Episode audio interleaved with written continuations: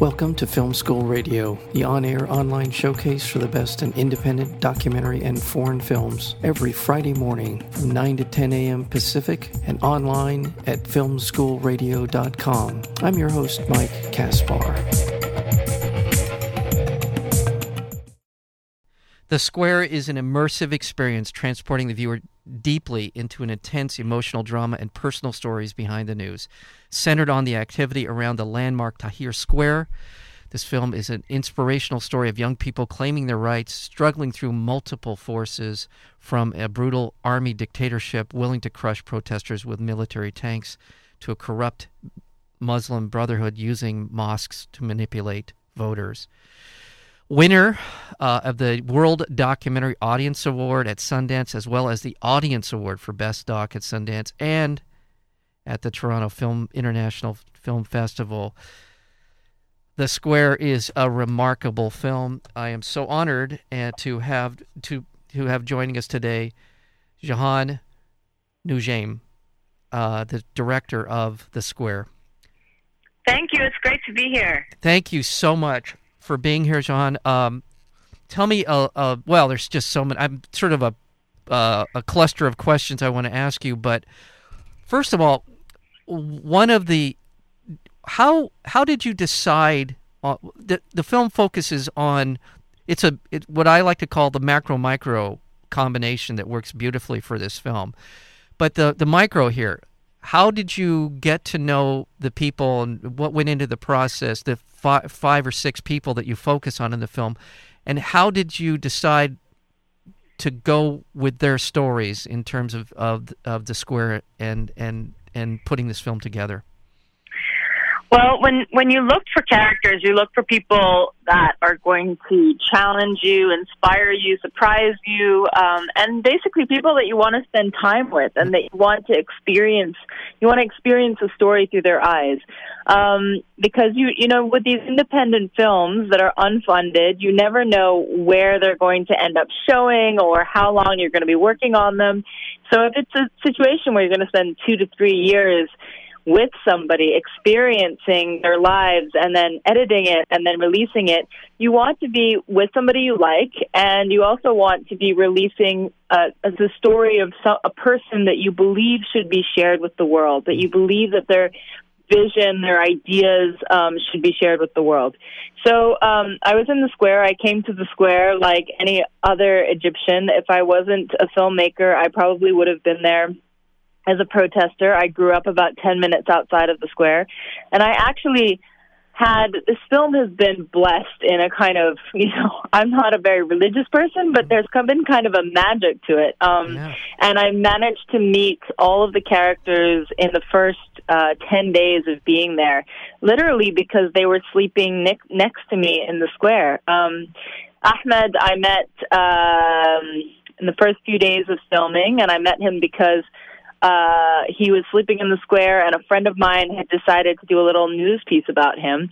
And um, he just he just has a magic to him. He's such a charismatic character. He kind of leaps, you know, when you see the film, he sort of leaps off the screen at you.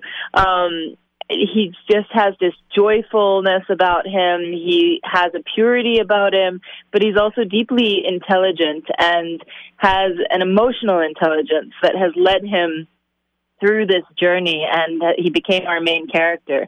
He's also somebody that, you know, you, there's nobody else that I in the world that I would want with me while being attacked by army and police because somehow he has this knack of being able to find you and the whole you know the streets are filled with tear gas there's crowds around you and all of a sudden you'll hear Ahmed shouting your name and pulling your arm and getting you out of a situation so his street smarts are, are unbelievable um, Khaled we met because uh, I met his wife first, um, Cressida Trew, and was asking her a number of questions about what was going on. And she said, you know, you really should talk to her, my boyfriend, her boyfriend at the time, Khaled. They got married in the process of us all making this movie.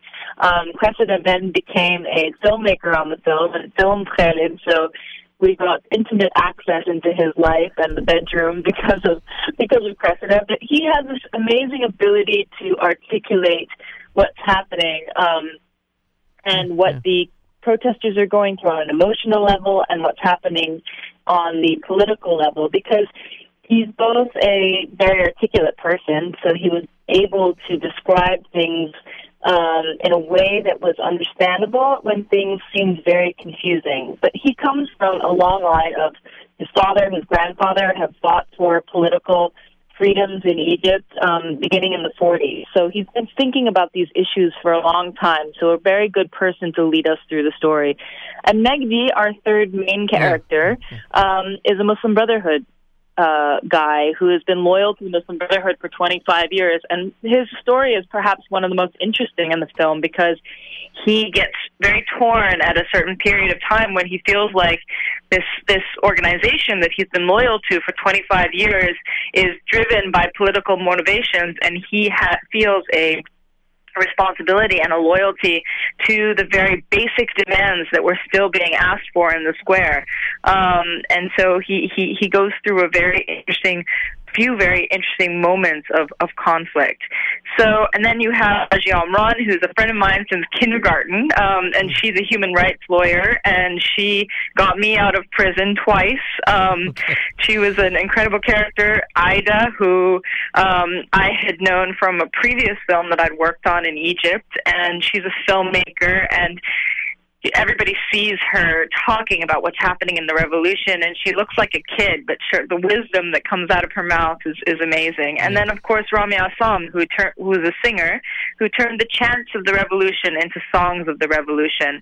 And he was actually his story was actually the the the the, the story that turned and at that moment I knew we were making a very important film because 3 weeks after Mubarak stepped down we thought that you know the army could do no no wrong but you know he was he was the square was cleared and he was dragged to the Egyptian museum and tortured brutally tortured by the army inside of the Egyptian museum.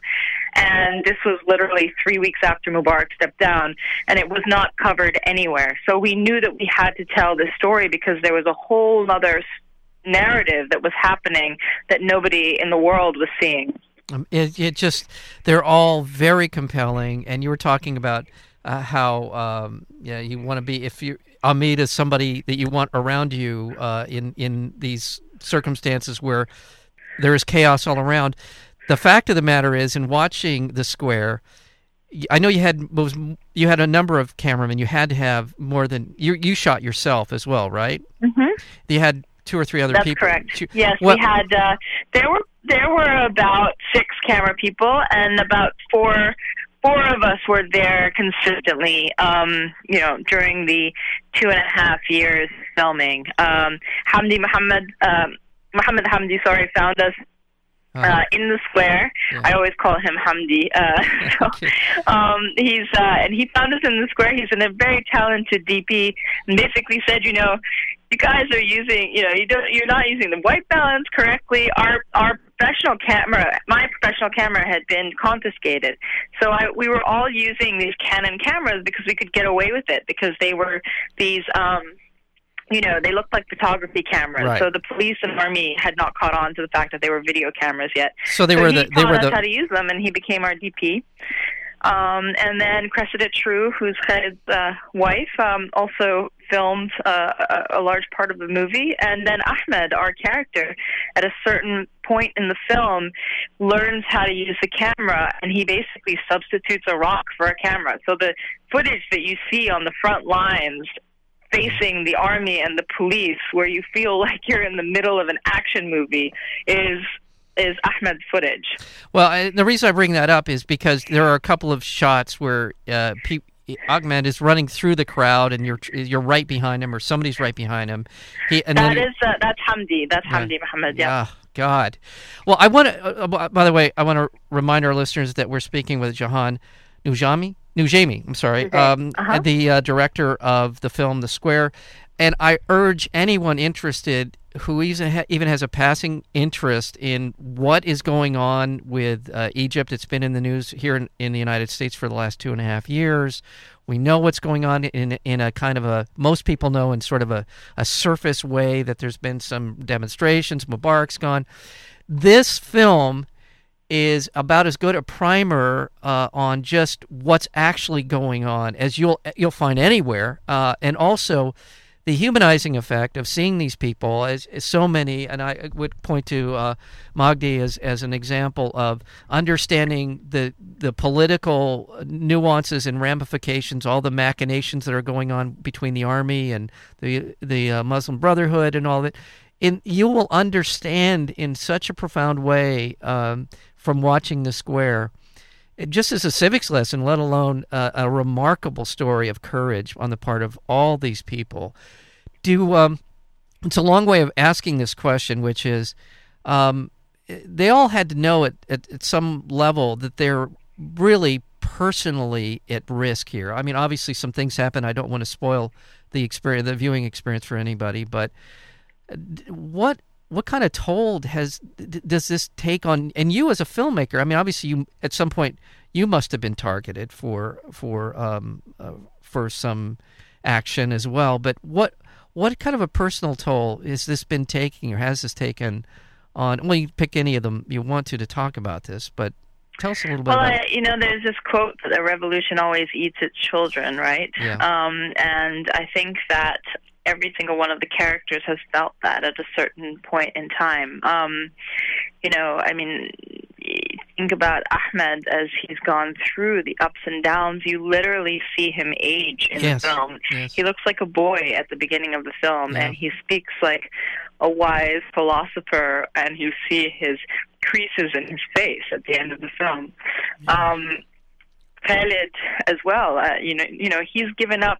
Khalid is a well-known movie star. Um, he gave up his life in uh, London and the and the U.S. to basically be on the uh, streets of Egypt. So he's um, he's now currently working on a number of projects, but he's but he he and Cressida, his wife, have, have made their their life in Egypt. Um, Yeah. Megdi, I think perhaps has it has been the most difficult for Megdi. Yeah. Um, you see him full of excitement and, and joy and um, camaraderie at the beginning of the film, where he where you know secular and religious are standing together for um, you know the same goals and uh, for unity, for dignity. Um, for bread, freedom, social justice, which were the chants of the re- revolution, and this this group that he once was very loyal to, he starts to realize is just a political group like any other. And this is actually why I feel like what's happened. Um, in the with the Muslim Brotherhood coming to power was a necessity. It was a ne- necessary um, thing to happen for people who were supporters of the Muslim Brotherhood to see the group as a group, a political group, just like any other, Mhm. and to sort of lose the, you know, when a group is underground, um, it has kind of a power to it um, that gets taken away when they have to be politicians like any other. So, as you see near the end of the film, Megdi has, near the middle of the film, Megdi has turned against the Brotherhood, but near the end of the film, when the Brotherhood are once again attacked by the army and brutally massacred, Megdi feels no choice but to go back and to protect the sit-in and once again become allied, allied with the uh, with the Brotherhood. Um, and now he's in a place um, where it's a, it's a difficult place because he has been told, you know, while we were filming the final scenes with him, uh, Ragia, the human rights lawyer, said, "Will you just tell Megdi to go home before the the, the sit-in is is going to be attacked because the Brotherhood sit-in will be attacked." Yeah. And um, they've made an announcement that if the Brotherhood goes home, the different sort of foot soldiers go home, nothing will happen to them. At the same time, Megdi was being told by his sort of brotherhood leadership that if he went home, he would be arrested. So um, he Wow. becomes his. Who knows what what was true in all this? Yeah. But he's currently in a position where he doesn't even go d- to downtown Cairo right now because he's nervous about his situation. So I say all this, but throughout all of these difficulties, we've seen such low points in this in the last two and a half years, and time after time, I've seen these characters continue to fight and to continue to come back again, and to because what was broken, this fear and this de- decision that people were going to claim their futures in January of 2011 can never be taken away. Yeah. And if you think about, you know, the civil rights movement, for example, you know, there's still laws that are being put in place that were initially for in the civil rights movement. Right. That doesn't make the civil rights movement a failure just because all of the laws have not been put in place yet. And this kind of consciousness has been when Rosa Parks sat, you know, made her big move and refused to sit at the back of the bus. That was a change in consciousness.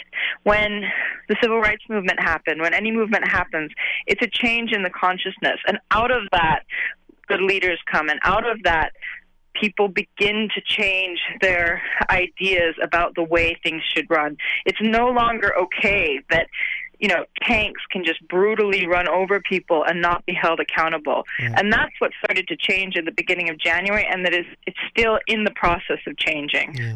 It, it, it, and you can't help but be taken up uh, by the the spirit and the energy that these people uh, show over and over and over over an extended period of time. This film covers about two and a half, three years. Uh, That's correct. And yeah. and and uh, and and, and it's even pretty updated. I think you the last is May or June of this year. Uh, was was the last? Yep, uh, it's the last shoot was in July of this year. July, and this is when how many was it? Eighteen million people turned out in Egypt. What was the number? Staggering number. It was a staggering number, and yeah, I think yeah. this will go down in history as the first time in a such a populous. I mean, the most populous Arab nation. Yeah. That millions and millions of people who were devout Muslims came down and said there needs to be a separation of religion and state.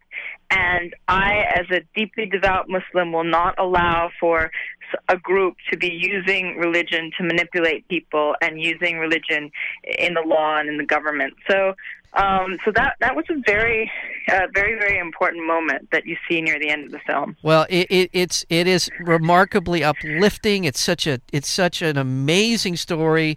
Uh, the, the the the fact that you were there to capture so much of this and and for us to understand the nuances the the political as i said earlier the political machinations of the the muslim brotherhood and and all you. of it people have explained it as as as it feel it felt to some people who have watched it like they're watching a revolution live yeah, um yeah, so yeah. that's uh that's been and and what's been great actually is we've shown it to a couple of high schools and colleges and um college kids have come up to me afterwards, and high school kids have come up afterwards and said, "Listen, I never really understood yeah. much about what was happening in Egypt. I actually didn't really follow the news that much. I'm not that interested, um, you know, normally, but." These kids, I, I'm much more interested in what they're doing because even though I'm not obsessed with you know, Egyptian politics or the Middle East, and I probably am not going to follow it in the future. This was about people trying to change their world. Right. And it's about fighting for something bigger than yourself. And they mm-hmm. felt these kids said to me, the characters in the film felt so alive because they felt so connected to being able to change something. Yeah. So if this film can stand for anything, it's what is your square? You know, that's not. We don't want everybody to say all of a sudden, you know, start signing petitions for what's happening in Egypt.